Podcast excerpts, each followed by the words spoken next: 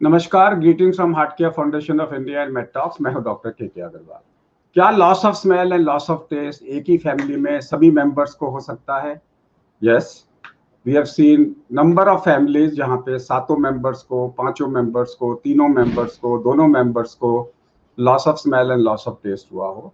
लेकिन अलग अलग दिन में आ सकता है, किसी को पार्शियल किसी को टोटल हो सकता है और रिकवरी के दिन भी अलग अलग हो सकते हैं। वहाँ वेरिएबिलिटी है। मेंस्ट्रुएशन के टाइम पे ट्रांजिएंटली इंप्रूव भी हो सकता है। इंटरमीडियंट भी हो सकता है कि loss of smell loss of taste आया, चला गया, फिर आ गया। कोविड के टाइम भी आ सकता है पोस्ट कोविड में भी आ सकता है।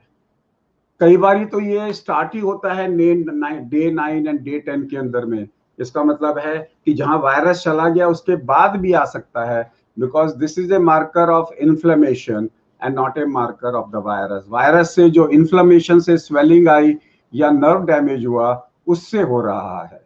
तो याद रखिए, सबको हो सकता है, लेकिन इंटरमीडियंट वेरिएबल अनप्रिडिक्टेबल हो सकता है। नमस्कार।